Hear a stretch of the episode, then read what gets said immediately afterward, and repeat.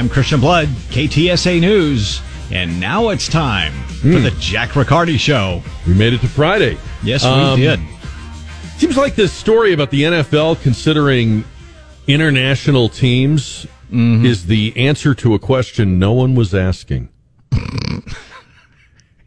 Like, I don't know any football fan that's really, like, jazzed about the London games and the Munich games. And But, but I mean, all right, you want to do a few of those. It's a novelty. Puts a football game on the schedule for Sunday morning, which maybe if you have nothing else to do. But, I mean, now they're saying they're going to consider adding expansion teams permanently in either Mexico and or Europe. Can I tell a quick story here? Yeah. So I was in I was in the U K about five, six years ago on business. And this was completely unrelated field. I was not in the radio biz. It was, it was Aquaria. And I'm in a British pub for the first time with a couple of colleagues and about three or four of their friends who I didn't know. So for a few minutes, I'm in what we would call a sports bar here in the U S, but it's Great Britain. So, you know, they're all they're talking about is Chelsea and Man United, and mm. it's, it's all soccer. So I decided to interject and say, because back then there was there was these rumors that the Jacksonville Jaguars, the city mm-hmm. of Jacksonville, might not be able to support the N F L, and they're called the mm-hmm. Jaguars, like the British car. Mm-hmm. And what if you mm-hmm. move that team over there? Yeah. So I just chimed in. I said, what would you guys think of, of the N F L moving a team to Great Britain? To which one of them replied, what's the N F L? I said, mm-hmm. National Football League. Is, oh, yeah, yeah, move a team here. I said, yeah, there's rumors that we may bring a team. And, and this is exactly what he says. He yeah. says, why the hell would they do that? Yeah. Yeah. There you go. There you go. So I don't think Jacksonville has anything to worry about. Anyway. All right. Now, also, uh, hey, think about this. We're going to talk later on about best prison movies. So uh, think about what your favorite prison movie is. Um, I'll give you time to work on that, Christian. Uh, welcome to our dreadful little show. Good afternoon. And um, join the show at two one zero, five nine nine. fifty-five fifty-five. I was surprised there weren't more angry people yesterday. I thought people would be more angry about the Trump thing, but I think the reason I think the reason people weren't that angry is that you've known this was coming. You knew that, you know, this wasn't a surprise. I think people get angry when they get shocked. There's a spike in your emotions when something unexpected happens, but you've been prepared for this for so long. You've been cynically resigned to it for so long, or maybe you've been looking forward to it, depending upon how you feel about Donald Trump. And so I just don't think it's, it's just not surprising. This was like not a, a stunner when the news came down. They, they, they tried to report it. I love the way the news organizations all tried to report it as like it was Pearl Harbor or, you know, but it, it doesn't have the gravitas they're trying to give it. They're trying to say, well, this is the first time in history that a former president has been, but, but let's face it. Let's face it, you guys completely took Trump out of that conversation. You've, you've already established that in your, in your telling of history, Donald Trump wasn't one of our presidents. He wasn't part of that elite. He doesn't belong in the history books. He doesn't belong, you know, in the, in the statuary hall. He, he shouldn't be at Epcot Center in the, in the uh, animatronic hall of presidents. There's no, There's no normal to Donald Trump or his presidency, so we're not impressed by your grave pronouncement that history is being made. And also, quite frankly, we're not that impressed with the institutions that at one time would have stopped us in our tracks. We've seen the weaponization of the F B I and the Department of Justice. We, we know that you guys trumped up the impeachments, pardon the pun. So these things are not, they're losing their shock value. But one of the things that, that I, I heard asked a lot yesterday was, will there be big protests? And I have to say, I don't think there will be. Let me ask the question a different way. Are there supposed to be big protests? I don't know if you've heard this or not, but every N Y P D officer was ordered to report to work in uniform as of seven o'clock this morning. That's thirty-six thousand people. It's like somebody's hoping for a riot. And I'm not hoping for one, and I'm sure you're not either. But that's what this moment feels like. This moment, this moment feels like a setup to me. Now, there's a very high probability that President Trump will never be convicted. You heard our legal experts break that down yesterday. So I would assume if our experts know that, The people in New York know that. So then why did they bring the indictment if they're not going to convict him? And there's a lot of theories, and I have mine and you have yours, and we can talk about that. two one zero, five nine nine, five five five five. But one theory would be that they want a J six sequel. That they are trying to set the table for some kind of outpouring of anger, fury, what have you, so that they will be able to again go on television and denounce the threats to democracy and the dark side and uh crack down on it. And yet I don't think it will happen. I don't think we're going to have a J six sequel here. I mean, who knows next week? But for one thing, if you think about January sixth, twenty twenty-one, Donald Trump was still president, and today he's not. And that does make a difference. And again, there's no surprise factor here. We're a lot more cynical about a lot more things than we were even just two years ago. And also, conservatives are different. Uh, they, they don't protest like the left does. The, the, the, the right has to be astroturfed into it, and there was astroturfing on J six. But the left is just louder and more people, and they, they, they go crazy. But I do feel like we're being set up here. Like, we're almost being dared or invited. Let's look at the recent history. Back when Barack Obama was president, we had conservative groups being targeted by the I R S. And then we had the revelations over the Obama presidency about what was done with the Patriot Act in terms of warrantless surveillance. And that was done by Bush. If you're a Republican, that was your guy. And your guys that passed it and voted for it in Congress. And um, what we did after nine eleven was we gave people in power way too much leeway out of a sense of fear or a need for security. I think we're doing it still. I think we're doing it right now with TikTok. I'm no fan of TikTok, but I don't like what I'm hearing and reading about giving the government the power to block access to anything on the internet. It just, I... I I'd rather we dealt with that in some other way. If you, if you don't want your kids seeing TikTok, I understand that, but I'd rather we dealt with that in some other way. I don't trust the people in government to have that kind of power, ever, any of them. And um, then Trump comes along, and Trump doesn't follow any of the rules. And he's not part of this two-party, you know, elite or establishment or supper club or whatever the hell it is, right? He doesn't. He knows them, he golfs with them, he donates to them, they pose for pictures with him, but from the moment he comes down the escalator, it's clear that he's not going to do business with them, and that makes him dangerous. And I do believe Donald Trump is dangerous. I don't believe he's dangerous in the way that Hillary Clinton or Jim Comey think he is, but I do think he's dangerous. He's dangerous to people that have had it their way and have known that they would be just fine no matter which party won each election. They did not have to worry about their own rear ends. They, their jobs, their position, their income was totally safe no matter what we the people did in an election. And then somebody comes along where it's not safe. And frankly, I thought they, I think that the establishment thought Donald Trump would be a lot more disruptive than he was. I'm actually, I'm actually fairly disappointed. I don't think he was very disruptive. I, I think the swamp got him, not the other way around. But that's just me. So he gets in there, and they get deranged. And we get the Russiagate thing. And we get the Steele dossier. And remember, the Steele dossier was manufactured by Hillary's campaign, but then it was carried around by the F B I. And we get the two impeachments, and we get the phone call to Ukraine. And in the meantime, Hillary's off the hook for the emails and the classified documents and Benghazi.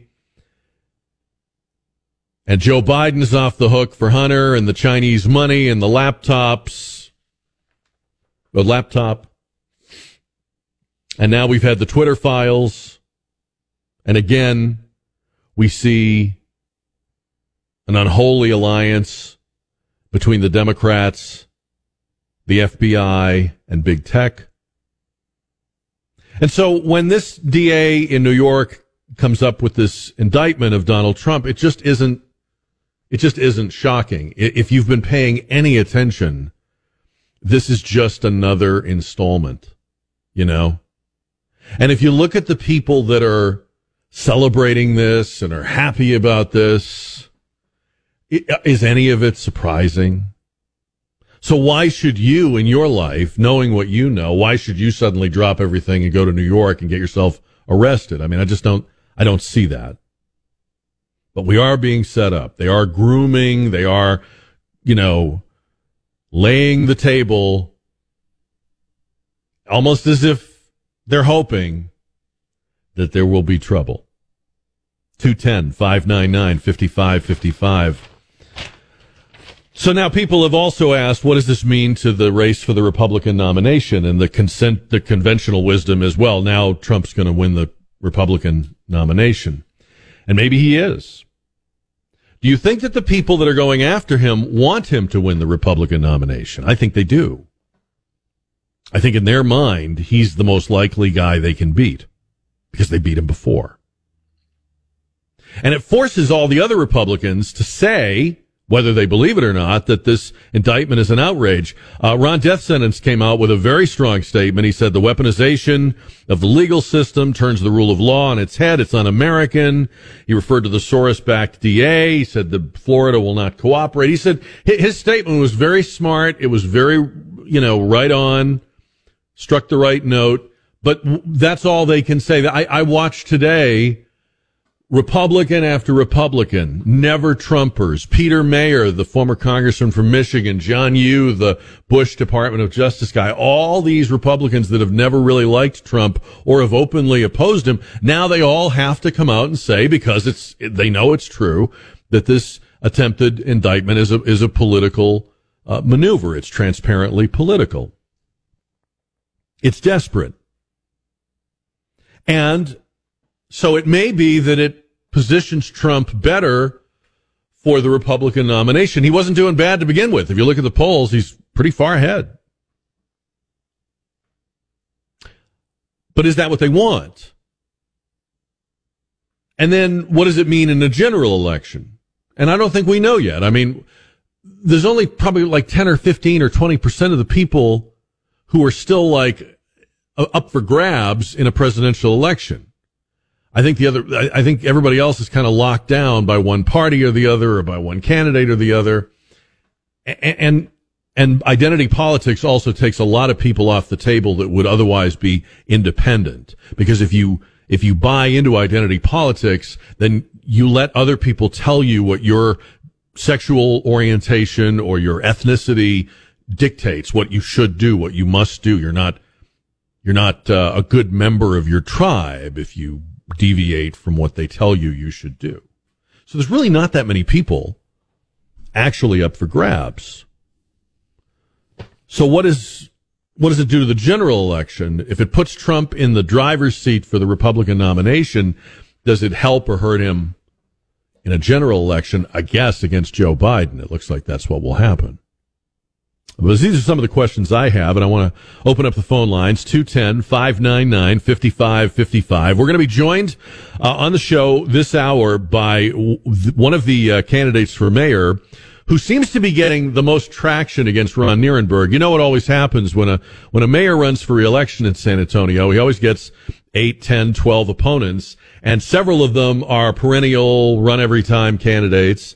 And then there's always one or two, you know, sort of serious, not the usual suspects uh, kind of people. And this uh, this man, Chris Schuhardt, seems to be that guy this time. So what makes him different from, say, Greg Brockhaus? We'll talk to him about that here in a few minutes. And we'll also talk to Mike Davis from the Article three Project about the Trump indictment. So they all, I think, unless I've missed one, I think all the other Republicans have pretty much fallen into line, right? I mean, they've all had to come out and say, this is an outrage, this is un-American, this is uh transparently political, uh DeSantis, Pence, Nikki Haley, they've all had to come out and say it. And and so this sort of feels like it's consolidating the Republican nomination for Trump. I mean, he's going to I don't exactly know what he's going to do, but he's going to have the opportunity to run away with this thing uh, if he if he doesn't step on himself. And there's always that possibility. I mean, didn't they say that that his election in the first place was really due to a lot of free media?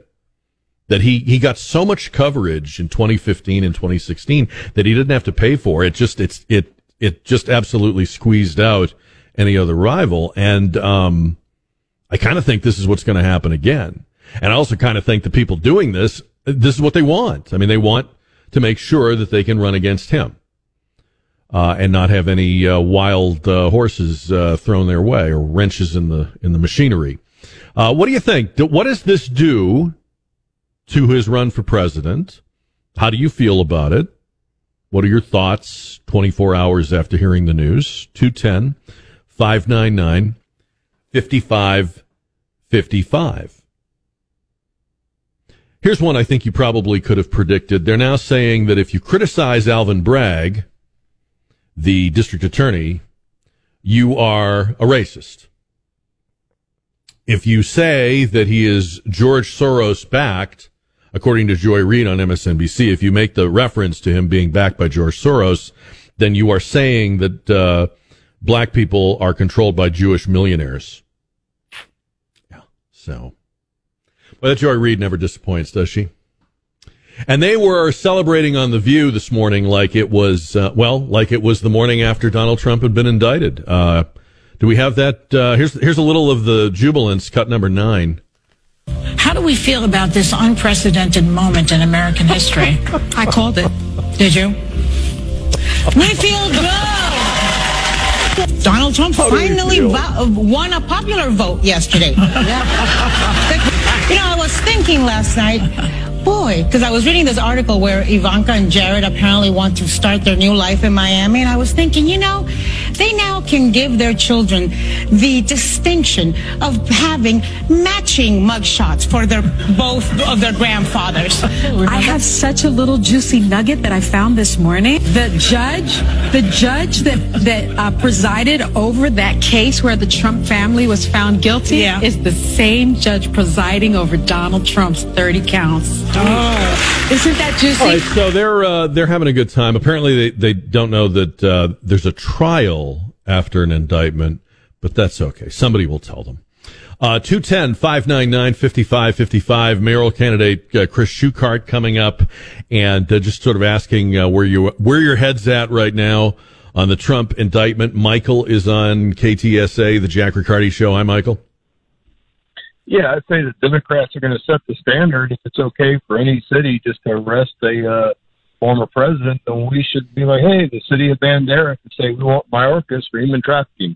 Hand them over. Mm-hmm. We're going to arrest them. Mm-hmm. Mm-hmm. So any yeah. city in Texas, I mean, why not? That That's the standard, because it's just okay. the city, city of Helotes, city of New York, city of L A.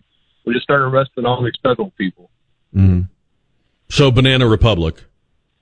Well, that's that's the standard they're setting. So I say we go to uh, city uh, Bandera City and have them uh, drum up a grand jury, and we can uh, just. Uh, well, indict I'm just curious why I'm just I'm just curious why the city of Bandera, or are you just picking well, that randomly?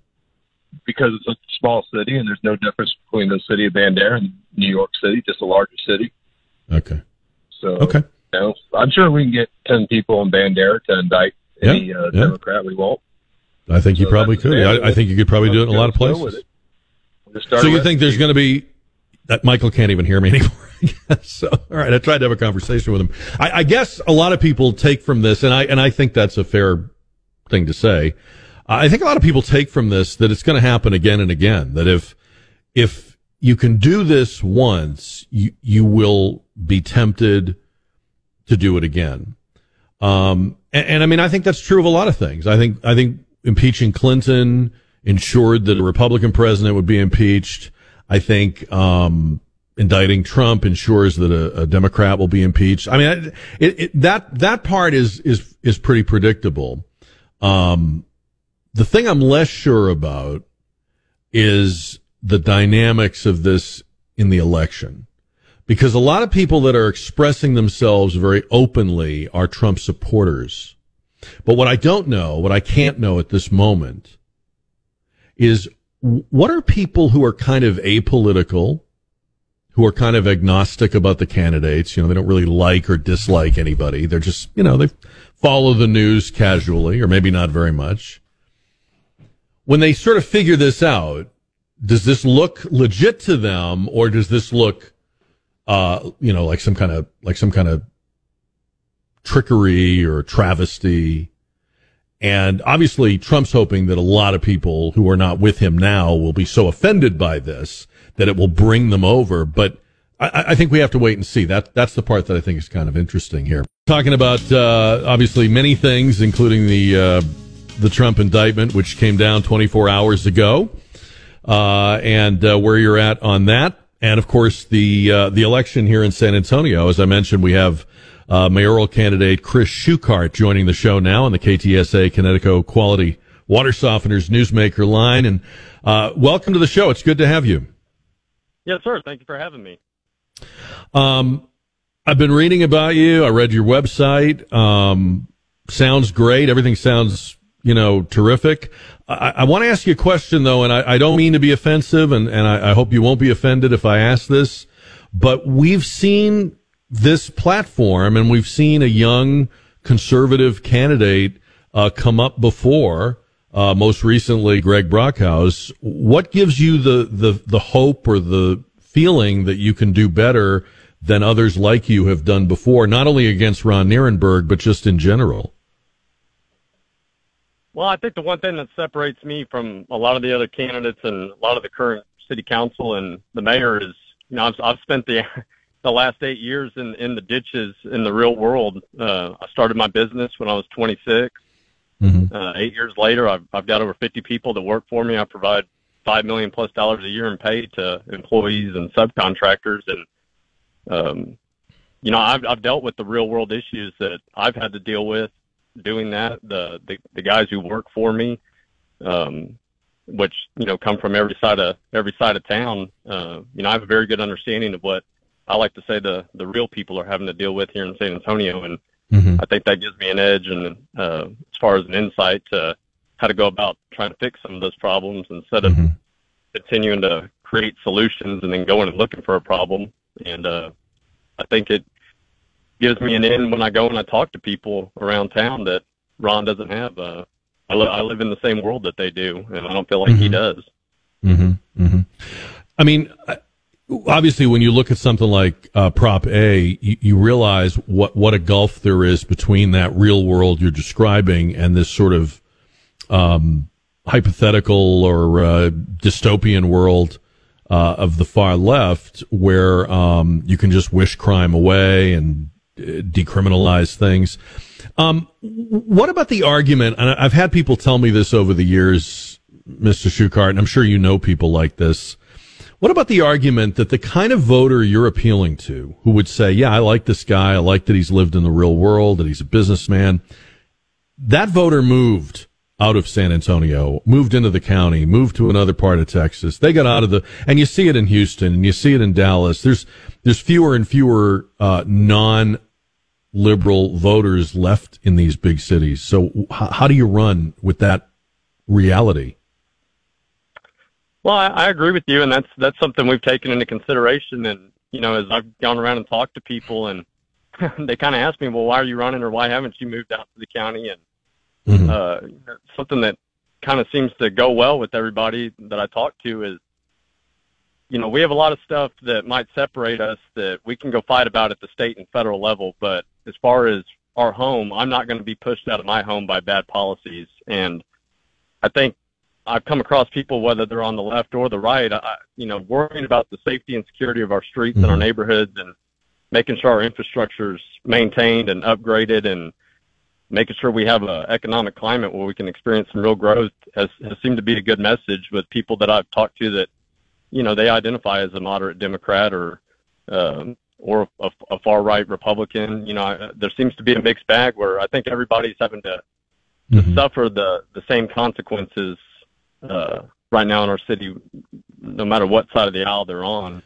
Uh, there there does seem to be a breaking point, right, where even, even you know, people that vote in a in a leftist kind of way get sick and tired of their city not working, right? We saw the defeat of Lori Lightfoot in Chicago, the recall of some of these D As like the one in San Francisco. So here and there, it looks like even far left cities are saying, hey, we want the city to work. We want it to be livable. Yeah, I mean, that's it. I mean, there's been a, a like I mentioned earlier, right now, our city government seems to always be creating solutions for problems that they haven't yet identified, and the the problems that all of us are facing every day just go largely ignored. I mean, you know, just look at the examples of the last few weeks, that unfortunate situation on the west side with that gentleman and that uh, the dog, and, you know, basically the, the incompetence of our, our current A C S. Uh, you know, I mean, the list goes on of, of how the core city services that we pay taxes to be provided to us just aren't there right now. Well, one of the things I've noticed in doing this job is that it is it has been very easy for not only Mayor Nirenberg, but a lot of other so-called city leaders to either hide or to distance themselves from the dissatisfaction of the voters. So, like, if you encounter more homeless people, if you have uh, theft or shoplifting hitting your business, if you feel less safe in your neighborhood, somehow we don't transfer those feelings and that dissatisfaction to our elected officials. It's like we think that's coming from some other place and they don't really have anything to do with it. And when you look at something like Prop A, as I'm sure you've noticed, they all kind of like, like no, no one claims ownership of it, right? It's just there and we're going to let the voters decide. That's not leadership. Well, no, I went to a uh, crime and safety town hall a few weeks ago that uh, Chief McManus was at, and, uh, Joe Gonzalez, and uh, uh, District eight Councilman Manny Pelaez. And uh, when Prop A was brought up, uh, you know, they act like they had all just, you know, only heard about this in passing, that that, that it was just, you know, something that was kind of on the peripheral and, you know, not, not worth even bringing up or talking about mm-hmm. at the event. Just the same as, you know, you just mentioned, they... They went through the statistics and admitted that, well, crime's up, violence is up, and uh, it's not our fault, which is the exact same story we heard a year ago at the exact same forum. So what do you do about that? I mean, how do you how do you create or or or reinforce a connection and say to people, look, um, if you keep voting the same way, you're just going to get more of the same thing? Well, that. What I mentioned earlier, that's how, what I tell a lot of people is what we might not, a lot of what we don't agree on are state and federal issues from both sides of the aisle. And I believe the current city council and the current mayor, they distract by constantly, those, those are the issues they keep at the forefront because that's what keeps the distraction up. Uh, so therefore they never have to discuss the real issues. And that's where I keep trying to push people is mm-hmm. let's just get back to the, the, what I feel are the few things the city council and the mayor have a mandate over, which I, I listed, you know, the safety, infrastructure, and our local economy. Um, you know, as far as, you know, you, we've tried to use social media. I mean, I'm at every event and talking to every person that will give me the time. Um, and, you know, I'm just trying to tell them that, you know, the most important election you can vote in is, is the one in your own backyard, because mm-hmm. that's where most of the policies that affect your everyday life come out of. I mean, I think you could do everything right and you could say everything right, but it may just come down to people. It, it will have to be the moment where people have had enough, and, and you have no control over that. I agree.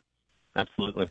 And, uh, you know, it seems in a lot of these neighborhoods that, uh, like I said, I, I've been I've been very surprised at the reception I've received in uh, some of the neighborhoods here in town um, and by some of the people that I've spoken with. Uh, I'm, mm-hmm. Unfortunately, it's a sad situation. There are a lot of people, especially in a lot of the older neighborhoods, that they're at that point where they just can't tolerate anymore.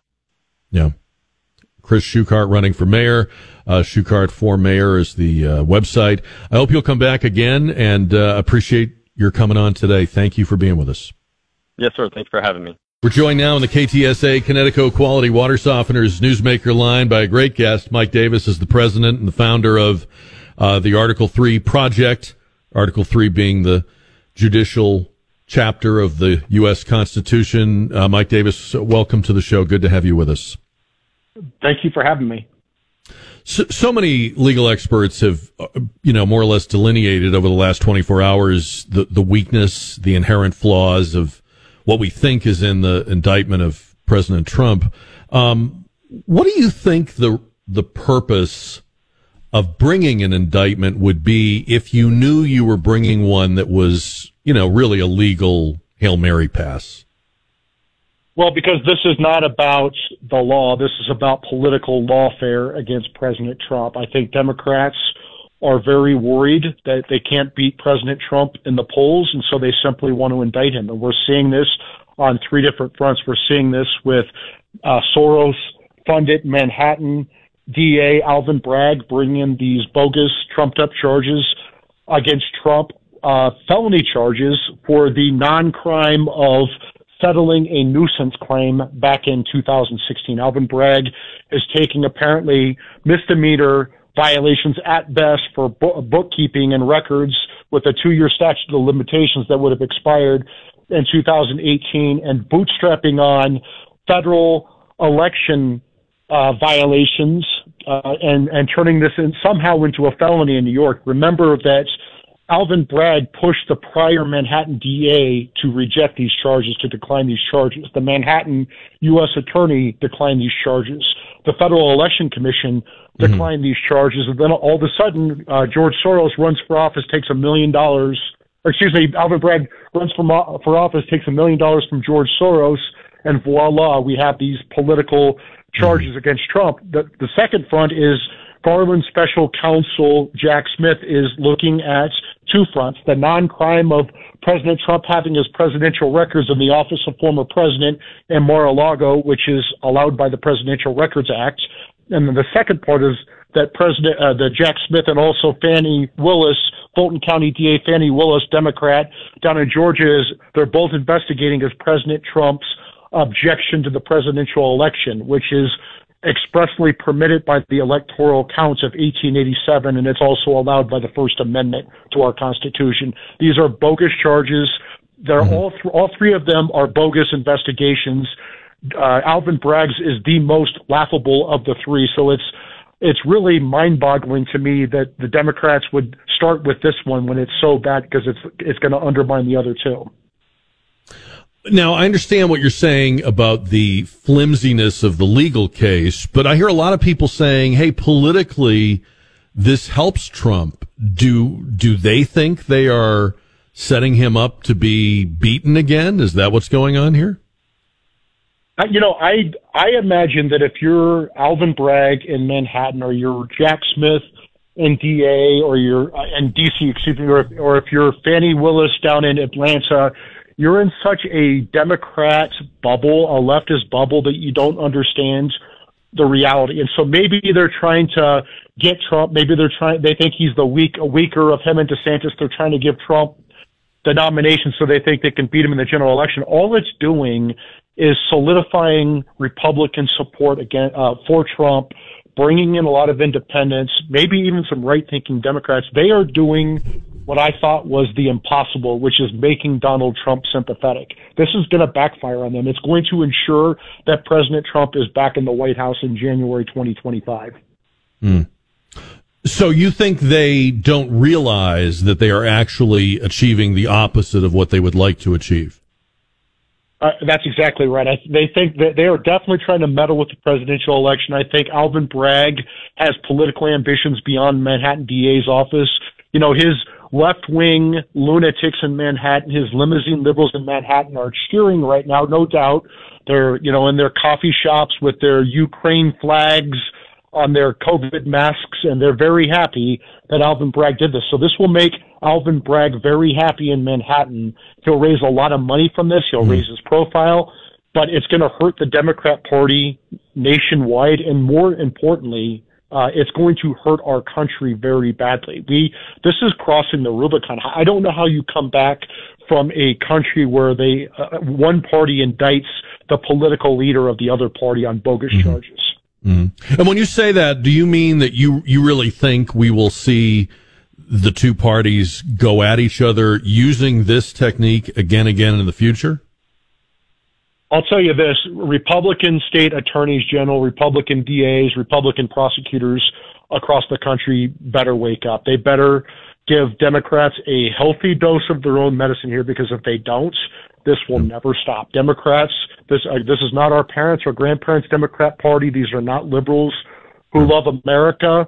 These are leftists. They hate America. They're Marxists. They don't believe in equality. They believe in equity. They don't believe in free speech. They believe in censorship. They don't believe in due process. They believe in Me Too and Get Trump. This, they only they only understand and appreciate power. So if we don't give them a healthy dose of their own medicine here, this will never stop. I always say two wrongs don't make it right, but it makes it even. So I, I hope these Republicans, if, if Hunter Biden or Joe Biden or James Biden step foot in Texas or Florida or Oklahoma or any other red state when they were doing their shady, corrupt, illegal foreign dealings with China and Ukraine, you can find a way to indict them.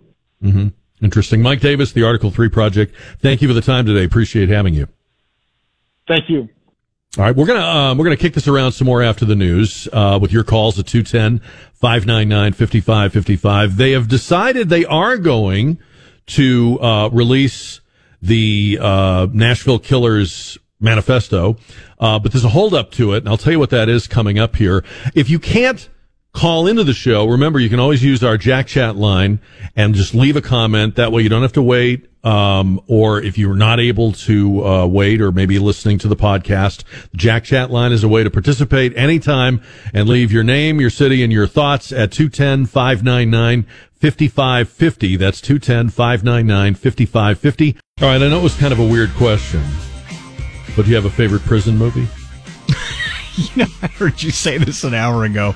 We got this good conversation going on about sports, and all of a sudden, uh, by the way... Well, I, I don't know. I started thinking about prison movies because of the news yesterday, and yeah. um, at, at first I thought, uh, how many really are there? Really that many good ones? But actually, there really are when you think about it. Yeah, I've got an easy one, Shawshank Redemption. There you go. See? Yep. Yep, great that's movie. Fantastic. That's one of those movies. Yeah, you've got everybody's got maybe maybe a dozen or so, mo- so movies that you could just watch over yeah. and over and yeah. never get tired of it. Shawshank Redemption would be up there for sure. All right. Yep. Uh, two one zero, five nine nine, five five five five. Um, what about a great prison movie? Uh, The Green Mile, maybe. All right. Uh, Papillon, The Great Papillon. Um, Steve McQueen lifted, uh, I think he punched above his weight on prison movies, if you think about it. Uh, Great Escape. Uh, what else? two one zero, five nine nine, five five five five. Uh, so we've been talking about the Trump indictment, and does it, uh, help or hurt his run for president? Uh, where are you on that? Does this all feel a little bit like it is the prelude or the setup for something else? I think, I think people like you and me are supposed to flip our, our lids over this. I think they would love that. I hope that you will not give them what they want, but I think that's what they would like. I would suggest to you that the indictment of Trump is not, it's like the least surprising thing ever, because it's of a piece with every, um, chapter of the story since he started running for president. And if you think about it, there's really no other way for this to end. I mean, there's there's there's no other place for them to go. Remember that if you're on the left, you've promised your team, your base, for years that you had him, that the walls were closing in, that it was this was it. He was going down.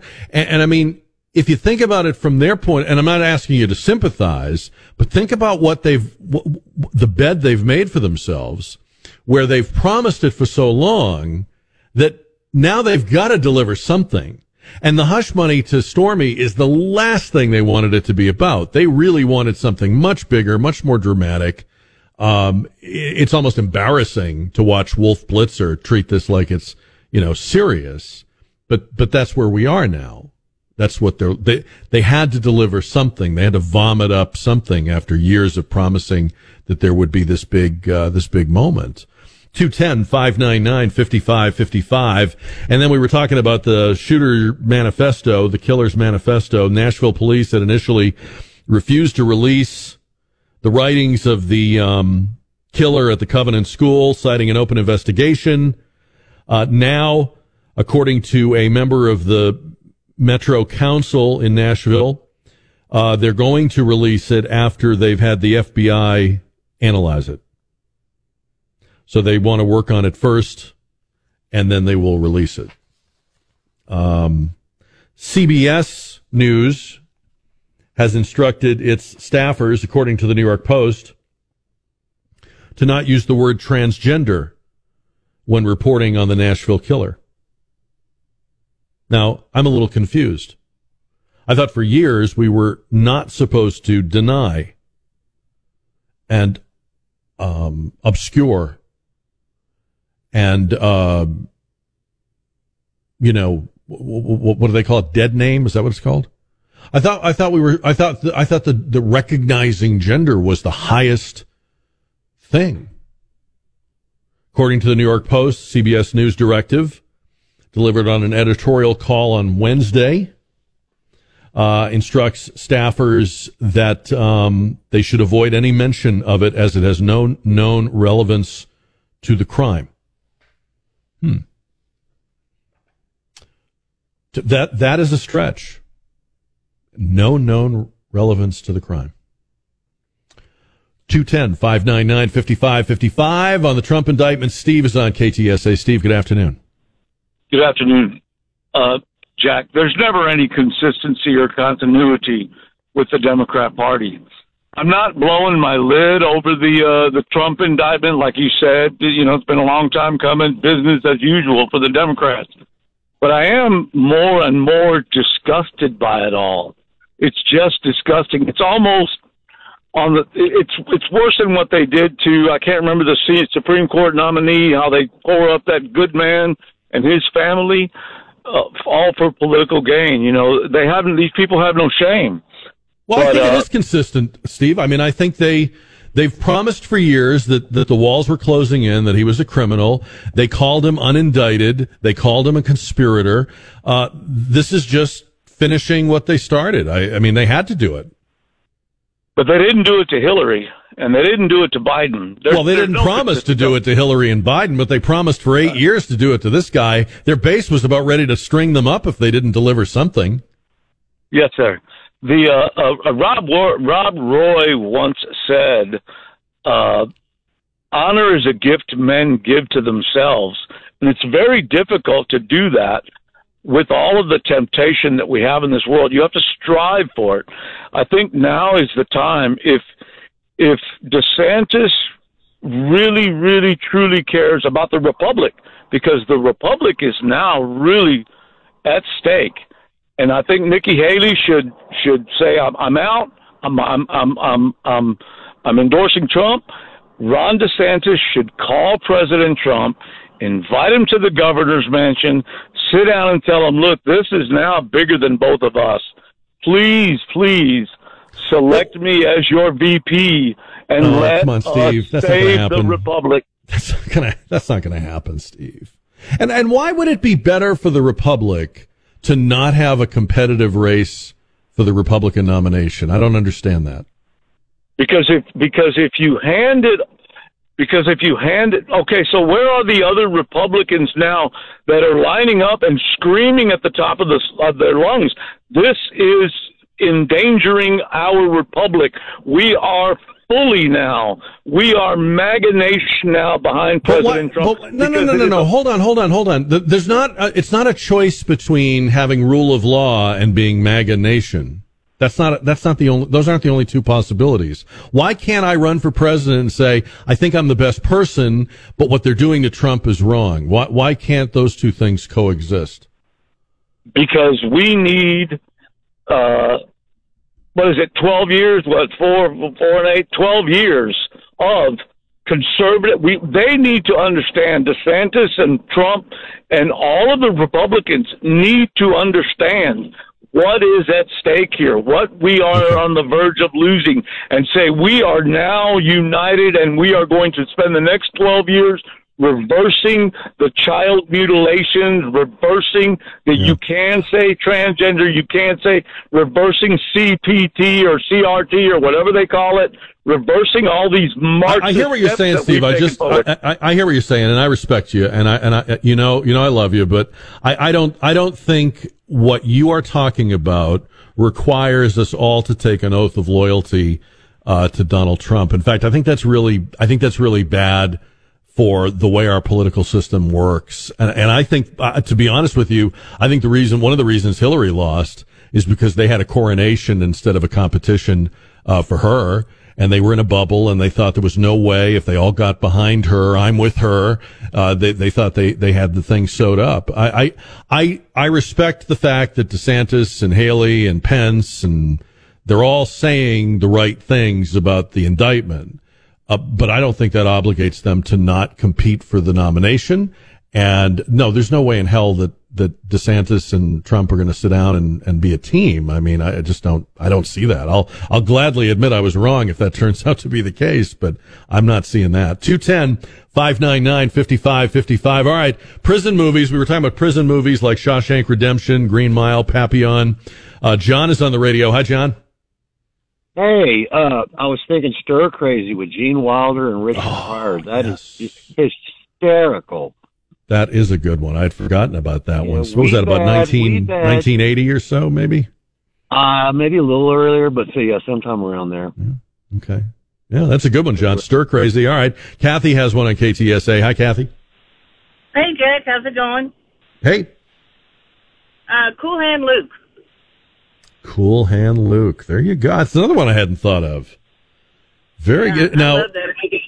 I, I can watch that over and over again. Of course, some of it has to do with Paul Newman's blue eyes. So, what do you what do you say about that? You know, so. I, I'm not gonna I'm not gonna not gonna hold that against you at all, Kathy. Those were some very blue eyes. Thank you, thank you for the call. Have a good weekend. You've been waiting. Monday, you got through it Tuesday, you got through it Wednesday, you started to smell it Thursday, you were right on top of it, and now it's here! It's Friday! It's time to rock and roll! Break out the speakers! Blow your car's engine out! Get home, get to your stuff, and get ready to rock because it's Friday! Whoop! Ah!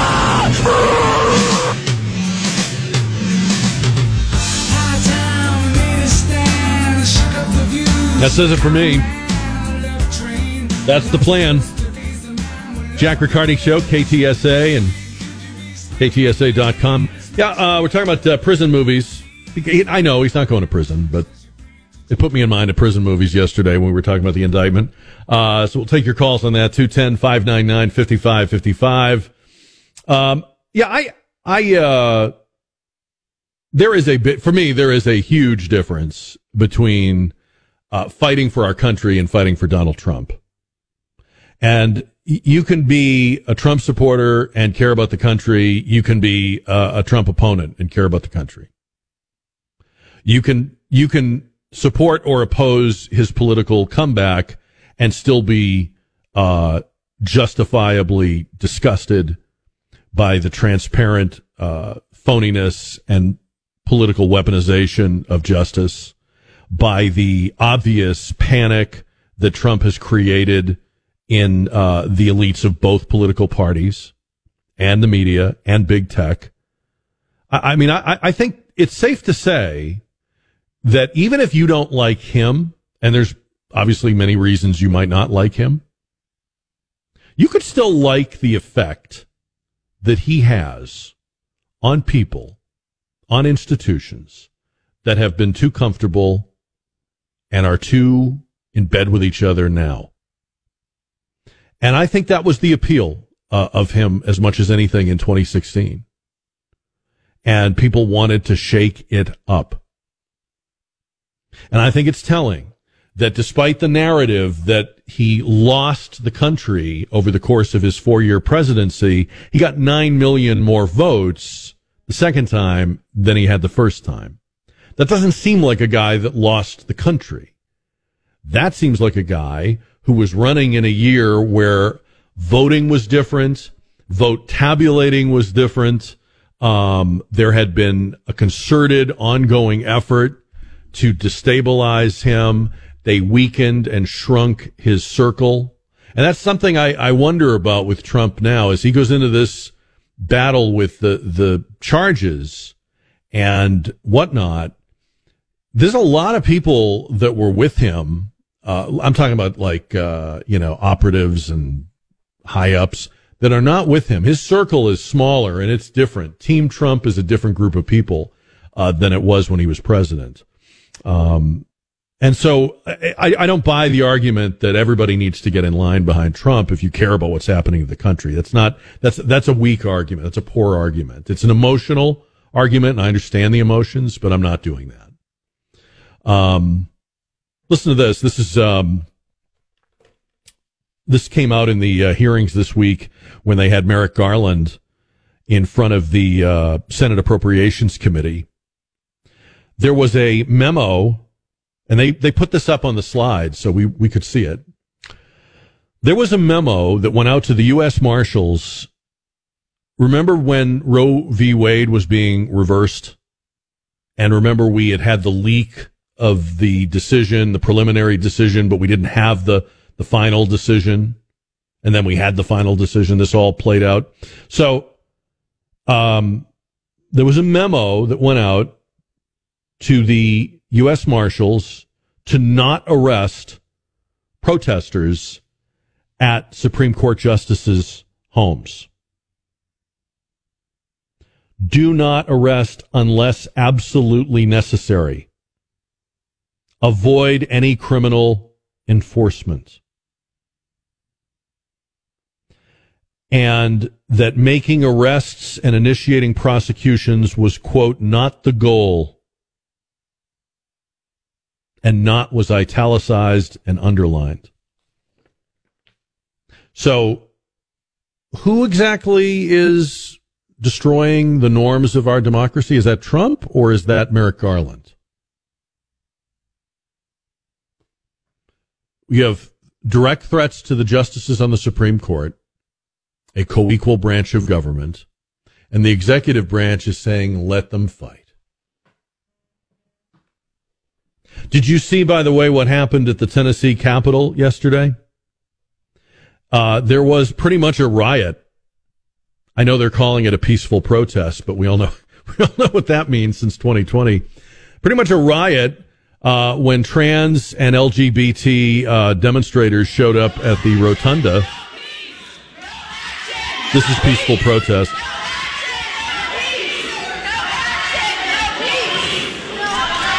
And there was actually really a scuffle between Tennessee state troopers and these demonstrators trying to get through a door. Do we have that piece of audio, Don? I mean, it, it, it got very dicey, and you could see this on the cameras. Anyway, um, it's interesting to me that this happened, and it got little to no coverage, and the coverage it got was fawning. Isn't this wonderful? It's great that that the um community in Nashville has come together in defense of trans people who, Corinne Jean-Pierre told us from the White House podium this week, are under attack this week. Now, I just want to point out that you can put that stuff on television and at the White House press room, but the, in the real world, and I, I, I've, I'm not in Nashville, obviously, I'm in San Antonio, but I, I'm pretty sure I'm right about this. In the real world, in the lives of real people, the prayer, the angst, the sadness was about those children, not about the trans community. And the community that came together was the community of people that prayed and brought bouquets of flowers to the Covenant School and lit candles and have been donating to these families. That's the real story. The, the trans community was not under attack this week. The worst thing that happened to the trans community this week was done by a trans person. But there is a certain chic to making the perpetrator the victim. Remember the Rolling Stone magazine cover of Zhokhar Tsarnaev, the Boston Marathon bomber? There's been a kind of, um, I think, a similar tone to some of the coverage of the killer in Nashville. There was a story, I forget who had it. There was a story I saw, because I read a gazillion of these stories. There was a story that talked about what a tragedy it was that this uh, person will never get to be the great children's book illustrator that they showed promise of being at one point, apparently gifted artistically and had done some drawings and expressed the aspiration to illustrate children's books. Imagine, imagine you're, you're looking for an angle on Nashville, and that's the angle that we, what we lost in Nashville this week was a great children's book illustrator. I say this a lot, and I don't mean it to be repetitive, but the more normal people hear this kind of stuff, the more it wakes them up to what's happening, the more it, it makes them realize they can't be passive observers. When your parents and grandparents cared about what was happening, they just went and voted, and that was pretty much all they had to do. But you're going to have to do more. You're going to have to care more. You're going to have to be more involved, because this is different. This isn't the left and right of your parents' or grandparents' time. This isn't the Democratic and Republican parties of your parents' or grandparents' time. This isn't the legacy media of your parents' and grandparents' times. You know, you and I grew up in a time when media were incessant and um, almost almost unstoppable at going after the story. And now they are incessant and unstoppable at going after their enemies. And it's different. And people are seeing that, I think, every day. two ten, five ninety-nine, fifty-five fifty-five on K T S A. The um, ladies of The View were celebrating the uh, indictment of uh, President Trump this morning. But earlier this week, um, they got into a discussion about... Um, The, and, and I forget how they got into it, but they got into this discussion of, uh, the Chinese Muslim concentration camps. You know, the, the Uyghur minority in China is, uh, placed in camps and worse. And, uh, Sonny Hostin, who is the, the lawyer, okay, she's the brains on The View, quote unquote, had this to say, cut number four. And so as a woman of color, with a six foot two black kid in college and a five foot seven, five foot eight black kid in high school, I don't see that part of American exceptionalism. I'm sorry. No. I think this country has a lot of problems that could be solved. Yes, maybe they're putting uh, Muslims in jail in Afghanistan, I think you mentioned, China, and China. They're putting a lot of black, more black people in jail here. Wow. First of all, what, what an idiot. Yeah, it's, I'm always confusing Afghanistan and China, aren't you? What a moron. But I mean, the um, the way it goes to the race thing. So in China, you get put in a concentration camp if you're a Uyghur. In this country, you go to prison if you're convicted of a crime. Now, you can argue that there may be inequities in the criminal justice system, but we're not just scooping people off the street to put them in prison. But then I love the way she has to refer to her own children. Sonny Hostin's son, and I wouldn't bring this up, and I'm not bringing it up to sound envious or anything, but since she brought it up, Sonny Hostin's son goes to Harvard. Harvard. She said, I have a son in college. She didn't tell you where. ninety thousand dollars a year. And have you ever seen Sonny Hostin's house? And again, normally I wouldn't even bring this up. I'm not, I, I'm glad when people make it and have nice things and enjoy the fruits of their labor. But Sonny Hostin lives in a palatial mansion. So this idea that whenever she feels like it, she is an oppressed black woman is, I don't know if it's more nauseating or hilarious. Maybe it's both. So she is like this, you know, poor me. I'm in a country that oppresses people like me. I can't judge China.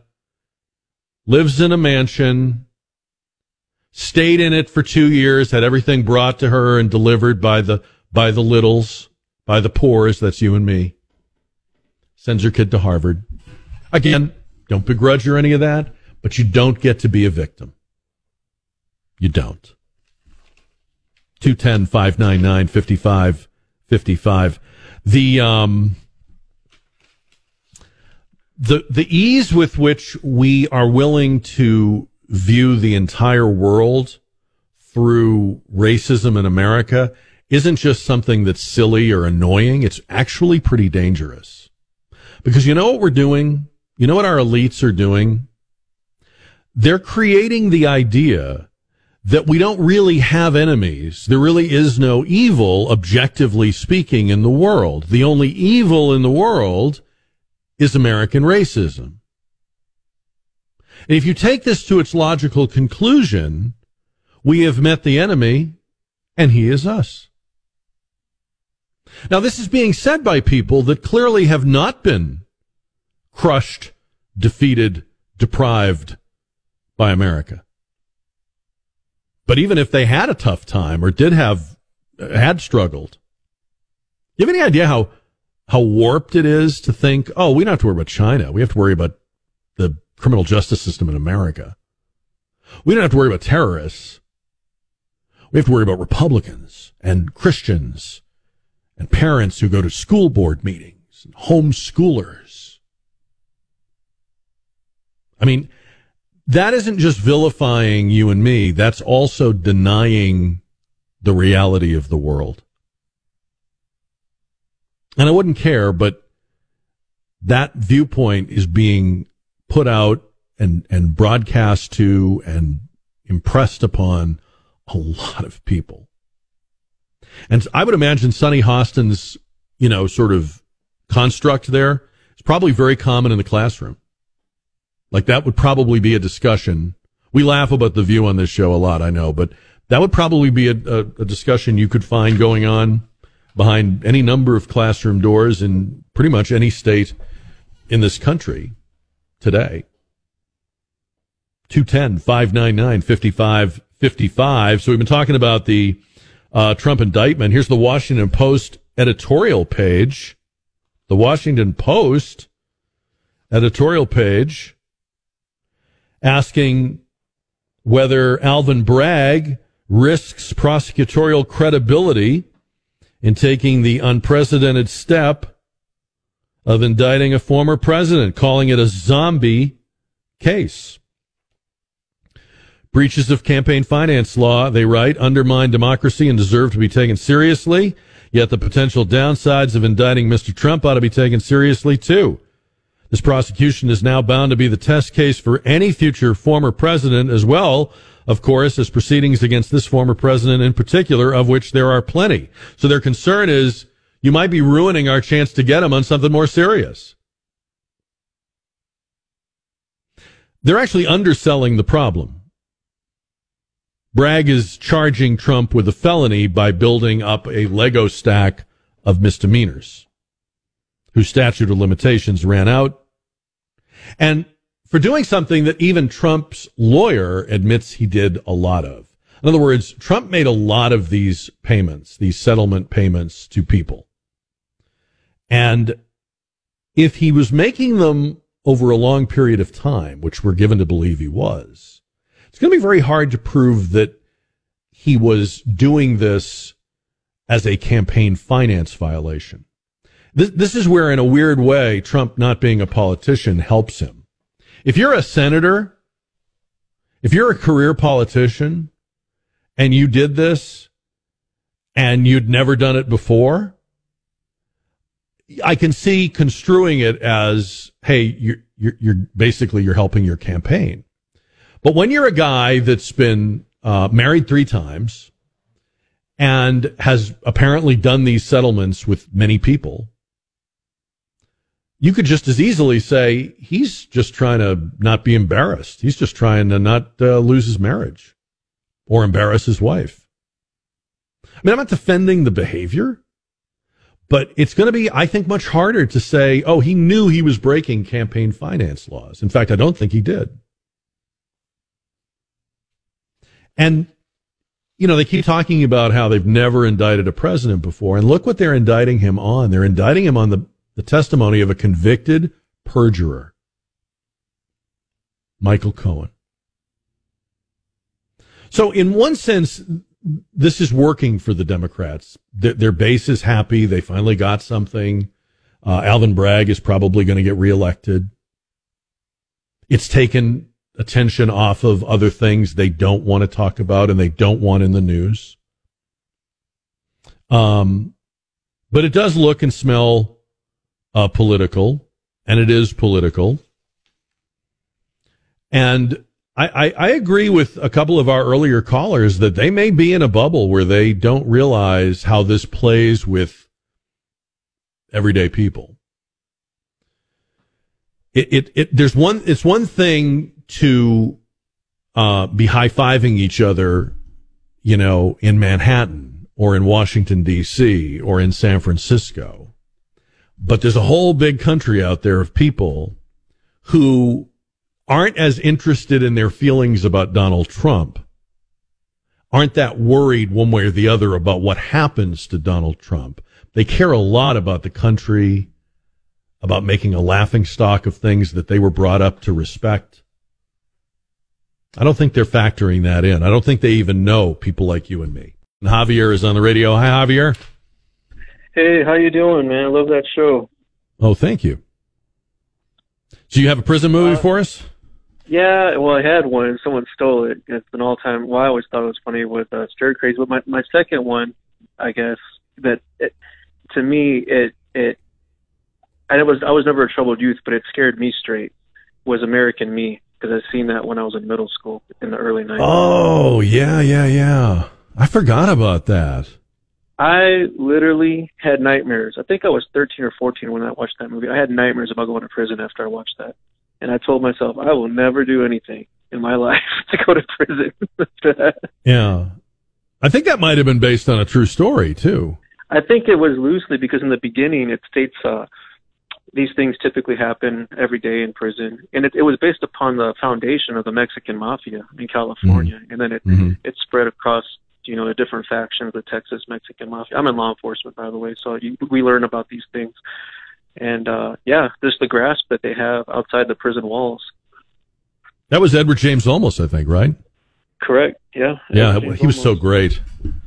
Yeah. Everything he yeah, did was great. great. That is a really good one. I, I had forgotten about that completely uh, back in the nineties, American Me. Javier, I'm glad you called. Yeah. Thank you. Good one, very good one. Um That reminds me of another one. I was, I, I didn't even write this one down, but now that I think about it, and it's not really a prison movie, but one of, to me, one of the most underrated movies I've ever seen. And by this, I mean, it's not one of my favorite movies, but I think it's way better than it gets credit for. It was a movie that came out in the nineties called American History X. And when he said that he watched this movie and it scared him, uh, I remember seeing American, American History X was, um, Edward Norton, and I'm trying to think who else was in it. Um, it, it, it scares you, and it's it's it's not about life in prison. It's about this guy who um, kind of gets mixed up with uh, some, you know, bad characters, bad actors. It's it's kind of got like a, you know, I don't know if they're uh, neo. I think they're neo Nazis or something like that, right? Skip Neil, yeah, Nazi skinheads. skinheads. Mm-hmm. And it's got Edward Furlong, who's always great, and Edward Norton is incredible. I, it, that's the movie that, to me, really made me respect uh, Edward Norton as a great actor.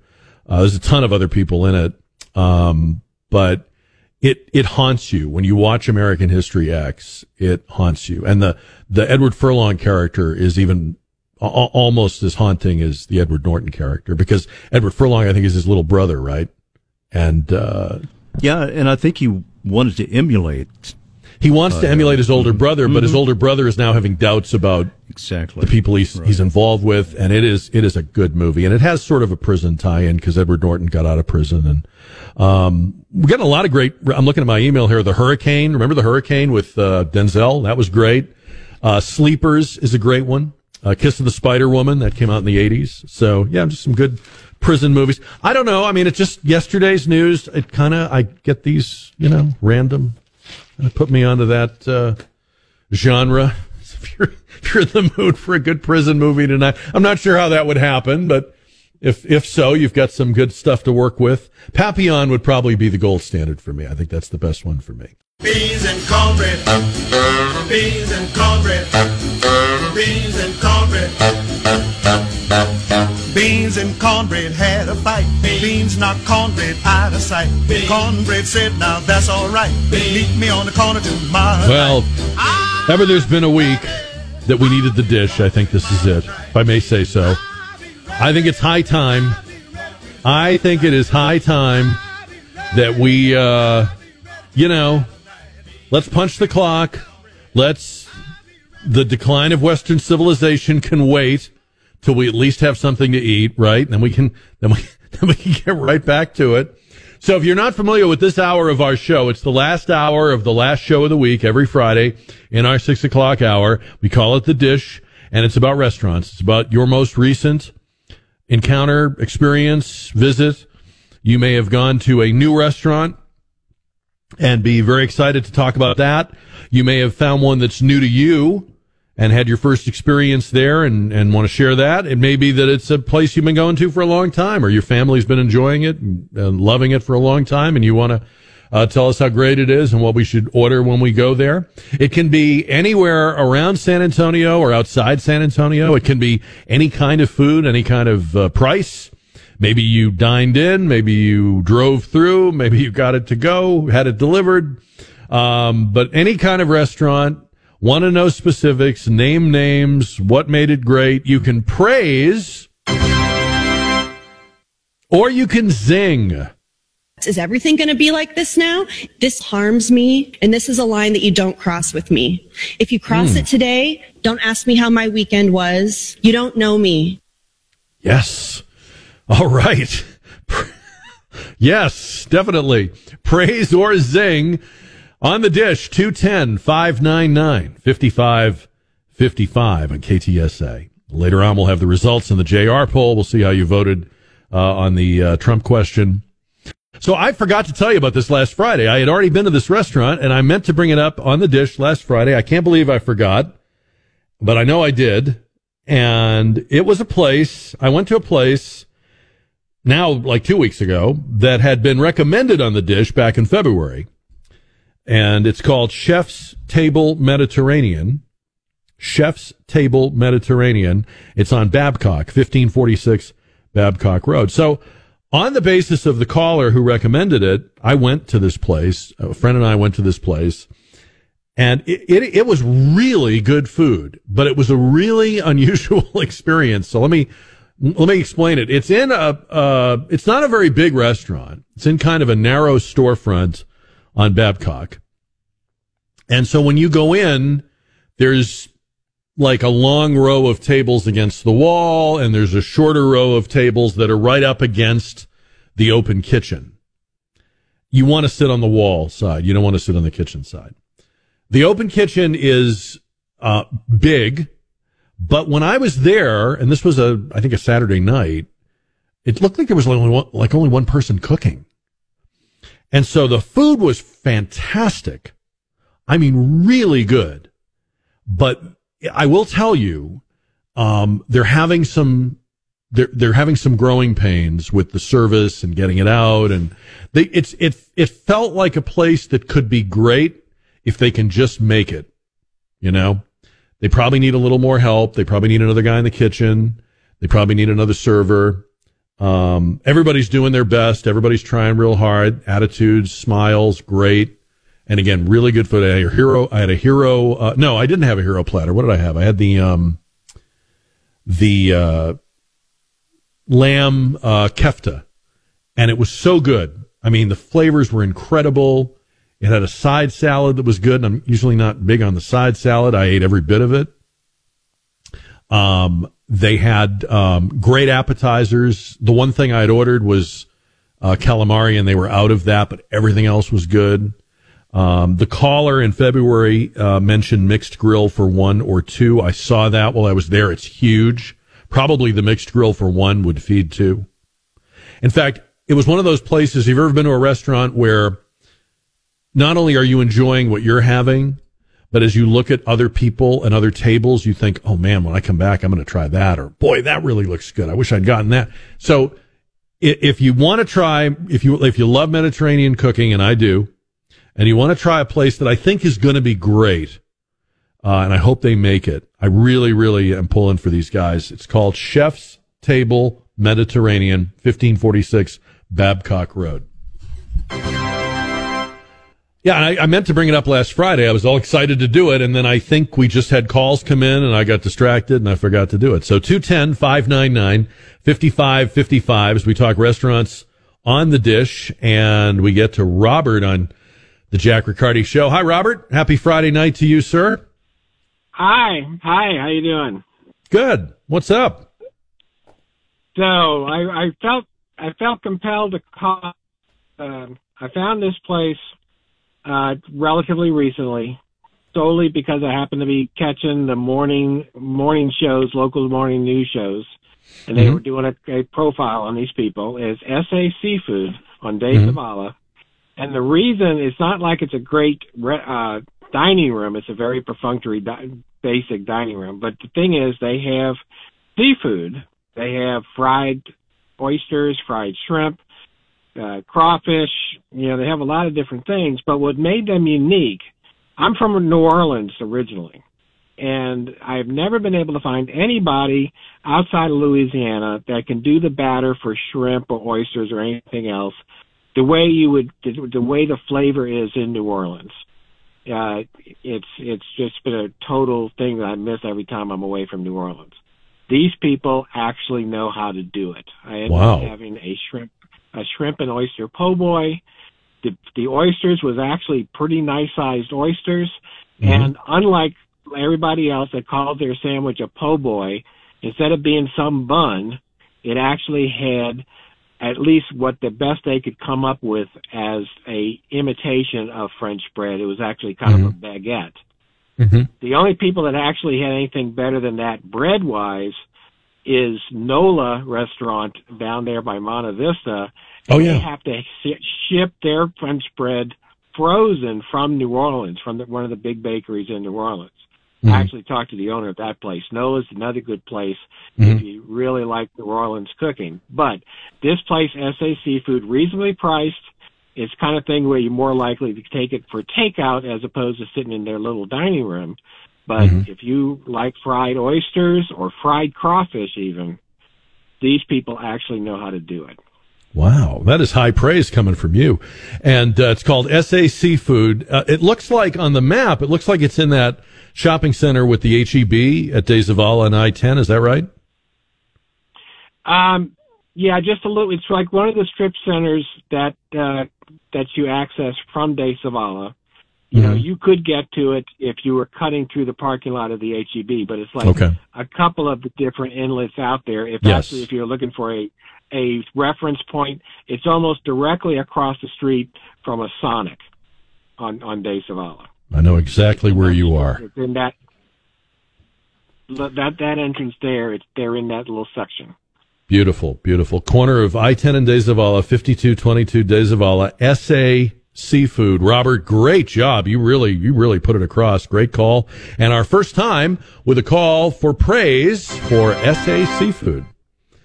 fifty-two twenty-two De Zavala. All right. two one zero, five nine nine, five five five five on the dish. That's how it works. Robert just showed you how to do it. Don't do what I did. Okay. Don't do what I did. Go to a great restaurant, be all excited about it, and then completely forget to tell anybody. Okay, don't do what Jack did. Do what Robert did. Call in, tell us what to get, tell us why it's good, tell us where it is. He had the name right. two ten Maybe we'll let him host the show. Praise or zing, any restaurant, anywhere in or around San Antonio, any kind of food, any kind of price, any meal, breakfast, lunch, dinner, brunch, snacks, coffee, donuts, breakfast tacos, you name it. Um, we're talking restaurants, and uh, it's it's not a restaurant review. It's just the way you would recommend a place or talk about a place to a friend or a family member, like like Robert did. two one zero, five nine nine, five five five five There is a uh, restaurant story in the news tonight out of uh, Phoenix. Owners of a Dairy Queen uh, are reporting the theft of a giant red spoon that was installed on the exterior of their restaurant. Uh, the the spoon is fifteen feet tall, and it was up against the side of the building, uh, with the handle nestled into an opening in the parapet. And they have surveillance video of what appears to be two people working the thing off the building and then taking it away on a motorcycle. Uh, the owners say the guys looked like they knew what they were doing, and they were very persistent and systematic, but they don't understand why you would steal a fifteen-foot spoon. Phoenix police are uh, investigating. So, see, this is uh, this is where we're at now in this country. This is uh, this is Joe Biden's America. fifteen-foot spoon. I'm always fascinated by the theft of things that would appear to have no utility. Uh, like, like obviously, if if you stole this, you'd have to hide it, because as soon as anyone sees it, they're going to know, oh, that's the spoon from Dairy Queen. So, two ten, five ninety-nine, fifty-five fifty-five, praise or zing your most recent restaurant experience, and be on the lookout for a fifteen-foot spoon. There's a joke in there somewhere. I haven't found it yet. Did you see the story about perspiration that was in the news this week? Smelling other people's sweat may be a remedy for anxiety. According to research from Sweden, um, when we sweat, we emit chemicals that communicate our emotional state. And when other people, I guess, detect those emitted chemicals, it makes them understand that they are not alone. In other words, say you're nervous or you're anxious. If you can smell that other people are nervous or anxious, it supposedly helps you feel better. So let's ditch the deodorant and the antiperspirant and just let... No. No, no. We don't want to do that. Uh, they actually said it wasn't, it wasn't just... Um, things that you can consciously smell. The body can detect, even without an actual odor, these chemicals. And it's like our bodily systems are communicating with each other and picking up on each other's anxieties. So there you go. If you're nervous in a particular situation, chances are someone else around you is also nervous. Apparently it helps. two ten, five ninety-nine, fifty-five fifty-five. We have Gregory next on the dish on K T S A. Happy Friday night, Gregory. Hello. Thank you for taking my call. I went to Rosario Wednesday with my family, and it was amazing. It's a new place on Saint Mary's, two blocks from the hemisphere, two blocks from H E B grocery store. And it was just amazing. I had ordered tongue, beef tongue, with, and they put ranchero sauce on it. Oh, it was, it was amazing. The best tongue I've, I've eaten ever. And my daughter ordered chicken mole. Oh, that was just finger-licking good. I can't mm. wait till next week to go back. Wow! And you said it's on. Um, you said it's on uh, North Saint Mary's. Did you say it was on North Saint Mary's? Yes. Or sir. South Saint Mary's? South Saint Mary's.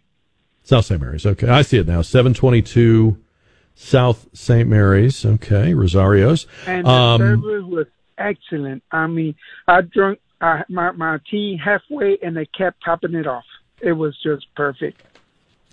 That's great. I, I, I think I've been in there before, but it's been a really, really long time. Um, I know they just closed the Rosario's up on the north side, and I say that they yeah, said they're they going to concentrate yeah. more on this. Yeah, they're going to really concentrate on this location. So, and they're doing a great um, job at working on it. That's good. I'm glad you enjoyed it, and it sounds like you'll be going back again. So, Gregory, thank you. Praise for Rosario's Mexican Cafe and Cantina, uh, seven twenty-two South Saint Mary's. That's right near uh, Battalion, which we talked about on the show a few weeks ago. Also a really good place there uh, on the uh, outskirts of Southtown, or near, near. I guess you'd say uh, almost in Southtown. two ten, five ninety-nine, fifty-five fifty-five as we talk restaurants on the dish and get poll votes before we get the results at seven o'clock. And Blake is next on the radio. Happy Friday night, Blake. Well, thank you. Uh, Fish City Grill, South Rim, excellent catfish, because they put a lot of uh, cornmeal on it so you can pick it up with your fingers and it doesn't fall mm-hmm. apart. Mm-hmm. The roasted jalapeno soup is to die for. Mm-hmm. Uh, their spinach is great. Lobster bisque is great. Gumbo is great. Um, I've started ordering it almost once a week now. and, and tell me again which one you uh, you went to. Fish. Uh, well, I don't go to it. I ordered it with Uber Eats. Fish okay. City Grill, South Rim. South Rim. Okay, okay, I know which one you yeah, mean. Now that one, I think that one just. Yeah, I think that one just opened. Uh, I know they were they were uh, they've been at uh, Northwoods there at sixteen oh four and two eighty-one for a long time, and they've got a few others. But I think the, I think the one you're they talking about may have just. And, and and I tell you what, when once I placed my order this afternoon, I called them up, and mm-hmm. I asked them to give me more tartar sauce because it wasn't available on the Uber Eats app, mm-hmm. and they did, and so they're good. That's beautiful. That's a little thing, but, you know, that's nice to see that, that, that somebody can accommodate a little request like that, you know? Well, I appreciated it, and they did a good job. And, and again, their roasted jalapeno soup is to die for.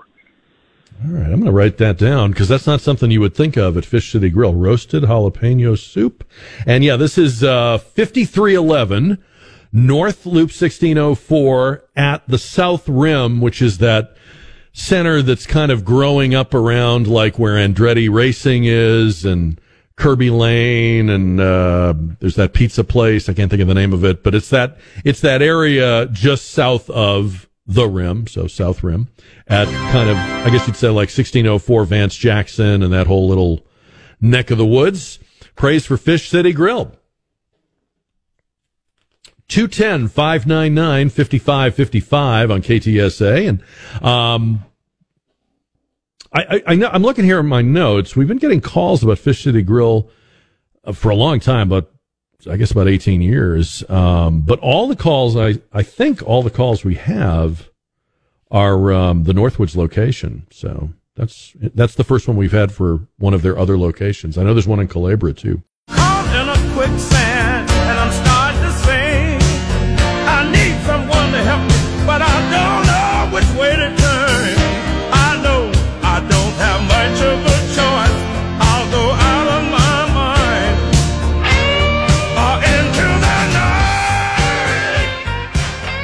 We've got uh, J R poll results coming up this half hour, and we're going to take some more of your calls on the dish. So if you went to a new restaurant or found one that's new to you or want to sing the praises of an old favorite, this is the place to do that. two ten, five ninety-nine, fifty-five fifty-five. You can praise or zing the food, the price, the service, all of the above. Um, name names, by all means, that's what we want. Be specific. So if you're, if you're praising a restaurant, it's always helpful to people to know, like, what's the best thing to get when you go or what's the featured thing on the menu. And if it's a zing, you know, sometimes stuff doesn't go right. Let us know, uh, what went wrong. two ten, five ninety-nine, fifty-five fifty-five. Now, we started a new feature on the show recently for people that either listen to our podcast or just even if they're listening to the live show, just don't have a chance to call in to the live show. We call it Jack Chat, and it's a phone number where you call and leave your first name, your town or city, and your comment, and the number is two ten, five ninety-nine, fifty-five fifty. So you can use Jack Chat for any segment of our show, any topic, or even for the dish if you just cannot wait on hold or you maybe are listening during a different time when we're not live. two ten, five ninety-nine, fifty-five fifty for Jack Chat. Let's check the Jack Chat line right now, see what we have. Hey, Jack. Uh, I didn't have an amazing restaurant or dinner or lunch or anything like that to discuss with you. I was calling because I, I caught that you were doing that Uh, segment because of your song, Beans and Cornbread. However, obviously, it's not your song. And I did a little research. Oh, sorry. I did a little research on it, and I figured out who created the song, but I wish you would share the story of that song. And once you listen to it closer, you start to realize what a rock and roll song that really is. So anyway, I appreciate you for bringing that to the, uh, to the world of radio and broadcast. Thank you. Well, thank you, thank you, Larry. Um, I don't know a ton about it. I can tell you it's a song called Beans and Cornbread. Um, it's uh, Louis Jordan. I think he has a band, but it's Louis Jordan and his whatever the band is. Um, it came out in the nineteen forties. It's considered basically Jump. And um, I don't go back to the nineteen forties, but I, I first started hearing it in the nineties. There was a uh, a show on T B S. Don Cooper, you might even remember this.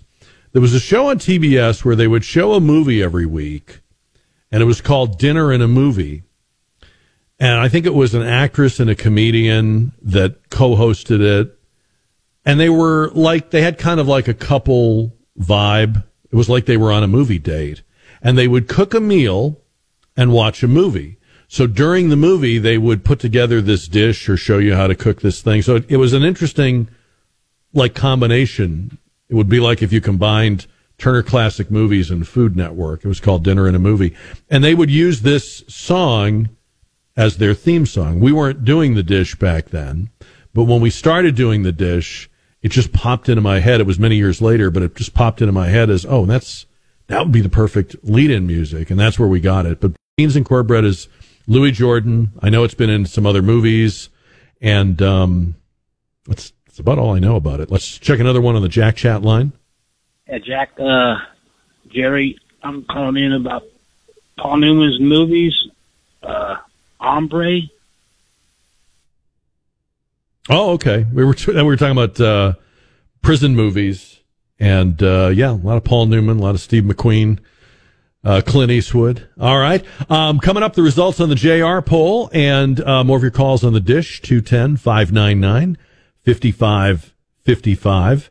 Um, the the thing about that T V show, um, I don't think it's on in reruns or anything like that, but the thing about that T V show... I, It was called Dinner and a Movie, and you really don't see things like that anymore, where somebody hosts a movie. I mean, there, I know there's Svengoolie, and there's probably a few others, but that was a real staple of television in the early, especially in the early days of television, when television channels had to fill their airtime with old movies. They would hire people to host or M C the movie. And that led to, like, Elvira, and, like I said, Svengoolie, and Mystery Science Theater three thousand. And, but then there were a lot of local people. Like in Boston, there was a guy, I grew up watching this guy. He was on Channel five in Boston named Frank Averush. And for the life of me, I don't know what Frank Averush did for a day job, but at night he would have a tuxedo on and be hosting some old movie. And it was interesting, you know, and he became like a familiar personality or character. And I guess when Turner Classic Movies and A M C and stuff came along, maybe there was less of a call for that or less of a need to program that on local stations or what have you. But that's that's kind of what Dinner and a Movie was. They took a really interesting uh, spin on what what is really one of the oldest ideas in television. You know, we're going to host a movie, we're going to show a movie, and we're going to intersperse, you know, during breaks in the movie, we're going to intersperse this other stuff. Um, and there's so many different ways you can go with that. I love what Svengoolie does. If you ever watch him on, uh, what is that, on MeTV, I mm-hmm. think? Mm-hmm. Yeah, I, lo- I, lo- on Saturday I think nights, he's I think. fantastic. Yeah, yeah, Saturday night, he is really a lot of fun. The- but yeah, Dinner and a Movie was a cool, and you really could, you'd watch these two, and you would think, now, are they really a couple? Because they had some chemistry. Anyway. Yeah, I was caught up, I, I was caught up in the show. I, I found it kind of by accident, and I looked it up. It, the comedian's name was Paul Gilmartin. Does that ring That's a bell? Right. Okay. That's right. Mm-hmm. And the, was the girl like a redhead or a? Uh, I, I think so. I'm I'm trying to. Yeah. No, I think they were she was they were very appealing. They were. I think she changed yeah, they were, the color of her hair every now. Maybe and then. maybe so. They were they were great together. It was a great idea, and the recipes were good. I, I think I even made a few of the recipes, but uh, yeah, it was a, it was a great idea for a show. He, he was funny. He really was. Mm-hmm. Very and, and they and they showed good movies. Mm-hmm. So uh, that was on T B S, I guess, back in the nineties. Somebody's emailing me and said that Beans and Cornbread is also in the movie Malcolm X. So yeah, I know it's been in a few movies, a few different places. Um, so I can't take any credit for it other than It seemed like a good theme song for The Dish, and it's turned out to be.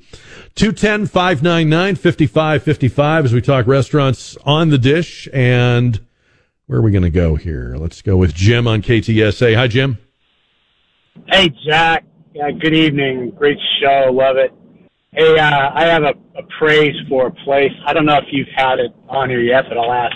John the Greek on uh, Thousand Oaks on uh, two eighty-one, or actually San Pedro. Yeah. one six six oh two. Absolutely great family-owned restaurant. Been around a while. A guy mm-hmm. named John still runs it. His mm-hmm. uh, his son Clayton does a great job as his uh, manager, and they just have great food. Yeah, they're into the third generation over there. John's John's parents started yeah. it, and uh, John has sons in the business now. And uh, yeah, yeah, no, not only have I not only have I been there, but they, they are one of the sponsors of our show. I love love John the Greek. What do you like to get? Oh, there well, when you go? Great. yeah. Yeah, really. You, you, did, you killed two birds with one stone there. But w- what is your yeah. favorite thing to get there? Man, uh, well, the broiled mahi-mahi is outstanding, but, I mean, I've had I've had just about everything on their menu. The the heroes, are everything's great. The lamb, it's it's all good. The salads are great. Mm. And then you, you just cannot beat the um, the pastries at the end, the baklava mm. and the powder rolls, all that. Yeah, they're just the, the whole menu, you can't go wrong. I, I wish Absolutely. I could eat the whole menu in one sitting, but I can't. so, Absolutely, yeah. You're right. It is a it's a fantastic place. Uh, I love the patio. When the weather's right, it's a great patio to sit on. Good job, Jim. Yep. Very good. Appreciate it. Praise for John the Greek. It's sixteen six oh two San Pedro. It's uh, basically San Pedro and Thousand Oaks, uh, the northeast corner there, for John the Greek, and they're open um, Monday through Saturday for either lunch or dinner, or go both. I don't know. Up to you. I was doing two ten. What were you going to say? I was doing a little, you know, history on that uh, dinner and a movie. And oh, yeah. There's a little backstory. Can can I share this little backstory? Oh yeah, that, please that do. I found out? Apparently, yeah. according to this information, and this is this is uh, correct information though, uh, through T B S, they did not get along during the show. No. Can you believe that? figures, because that figures. I, I, yeah. I almost didn't want to share that with you because I figured yeah. I'm gonna, I'm gonna, you know, ruin no, no, no. I'm not surprised. But it says here that their working relationship had gotten so bad that T B S had them go to therapy together. Oh my goodness! That's how bad it had gotten. And I re, and I do remember later on in the show she had disappeared, and um, and oh. because of that she had been let go. You might have been more faithful watching it than I was. I, I guess I didn't. I, I have some memories of it, but I, mm-hmm. I probably didn't watch it. You know how sometimes you think, oh, I watched that show for years, and you saw it like three times. But um, yeah, I, I didn't remember a, a time when she wasn't on. And um, the part about the chemistry, you can back me up on this. You've been in broadcasting longer than I have. I mean, that is a thing, right? When you hear people that sound like mm-hmm. they are buddies or friends or lovers or whatever, as often as not, they hate each other. Mm-hmm. In most cases. And part of that is because a lot of times you are thrown together, right, by in a business decision. It's not like we, it's not like we choose who we work with, you know, you, that you're assigned somebody to do the news or to, to be on with you or to be on your show or whatever it is. And you, You had no, you had no say in it, but you're expected to make it sound very organic and mm. natural. And so, yeah, I, I wouldn't be shocked to find out that they, and, and maybe they also have, were kind of like rivals, because I'm sure that each of them thought they were the, exactly like the, the best thing about that show, exactly. right? Exactly. Egos get in the way. And, you know, there's always that one person that thinks they are the star and the reason for the show's success. It, you there know. you go. Mm-hmm. There you go. Like I, I sometimes think that I knew you were going there, and and you know, we know we know the truth. But anyway, uh, that that's not surprising or disappointing. That's just kind of funny. But um, and that's something I wish I had known when I was watching, because that's the other thing. When you do know that there is a chemistry problem, you watch for it, right? You you like, might you you turn up the microscope and you like really hone in to see if you can figure out what it is. So yeah, that that's interesting. But on the surface, they appeared to be kind of a playful, joking, uh, cutting up couple of people. They were they they came across, and remember, this was the nineties, you know, Friends and Seinfeld and what have you. They kind of came across as either a couple or like just like really cool uh, friends of the opposite sex. So if you ever do come across it, like on YouTube or something, it was called Dinner and a well, Movie. And that was about a time when T V uh, programming was doing shows like Home Improvement about couples and yeah, you know, during yeah. that time. And so I, yeah. I think it kind of, you know, fell into to a good place in T V. But don't you think the nineties were kind of, the, the nineties were big on the whole men and women that aren't a couple, yes, but are friends. Like that's what Seinfeld was, you yes. know, we're, yes. we're just all friends. Mm-hmm. And Friends was supposed to be, we're all just friends, you know. So anyway, if that if that's possible, at least television used to believe that was possible.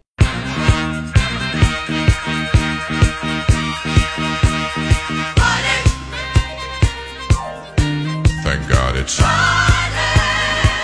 in South Africa. Part of the world's largest radio telescope is under construction, which will help answer some of the biggest questions of humanity. About galaxies, about gravity. Oh, man. Oh, Lord, help us through this period in our history. Um. All right, on the J R poll, does the Trump indictment help or hurt his run for president? Uh, because obviously that's not the... the only thing going on here, but that is an issue, an issue. Uh, does it help or hurt his run for president? eighty-four percent believe it helps, and sixteen percent believe it hurts. And we'll have a new J R poll on Monday. We get started live at four, but you can find the J R poll anytime at K T S A dot com. You can actually find this show anytime. Uh, listen to whole episode podcasts at K T S A dot com on the on-demand menu, or uh, if you're already checking out podcasts on other platforms, just look for The Jack Riccardi Show. You will find us in a lot of places where you get your other podcasts. So there was a, uh, and this man must be stopped. There is a guy um, in the U K, his name is Duncan Thompson, and uh, I guess he's in the photographic business, or he has some technology. He has been creating, using A I, he has been creating historical selfies. So if there had been selfies, like at the Last Supper, he has digitally created what that would look like. And it is as awful as you are imagining right now. The Last Supper, the Royal Court of Cleopatra, uh, the Battle of Waterloo. Here's Queen Elizabeth the First. Selfies. Why would we, I mean, I'm sure you're already ahead of me on this. Why in the world would we want to extend the scourge that is selfies back in time? It's bad enough we have to live with it. You know, nothing we can do about that. But man, historical selfies. The guy obviously knows what he's doing. I just wish he would do something else with his uh, his talents. Take your talents elsewhere, please, if you would be so kind. Mm-mm. I'm not a big selfie guy. Uh, it's very hard for me to take them. I don't like them. I don't like the way I look in them. Not that I like the way I look when other people take my picture, but somehow doing it to yourself is just even that much worse, right? Like, if somebody else takes my picture and I don't like it, I can blame them. What do I do if I take the picture and I don't like it, right? So. What's this thing, too, where we all stick our lips out in selfies? I mean, I don't, but you know that duck lips thing? What, what is that about? When did that start? Who started that? And why didn't we stop them when we had a chance? Talk a lot about electric cars on the show. I thought this was interesting, just kind of a little factoid. Uh, Tesla is having a record quarter.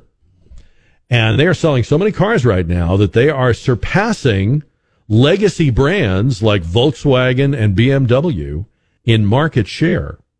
In fact, they are about to overtake Honda in market share. So they're selling more cars than some pretty well-established, long-time uh, brands. And the thought had been in the auto industry that once the other companies get into E Vs, oh, they'll, you know, eat Tesla's lunch. But it turns out the other companies, Ford and G M and the others that are jumping in, they're having a very hard time. They're way underperforming. They're having to stop and start production. So Tesla kind of almost lured them into a, a segment that, that is eating them alive. And, uh, I guess Tesla's, I'm not doing a commercial for Tesla. I, I don't own one, but I mean, apparently, Uh, they're continuing to thrive, and a lot of other E V makers are not.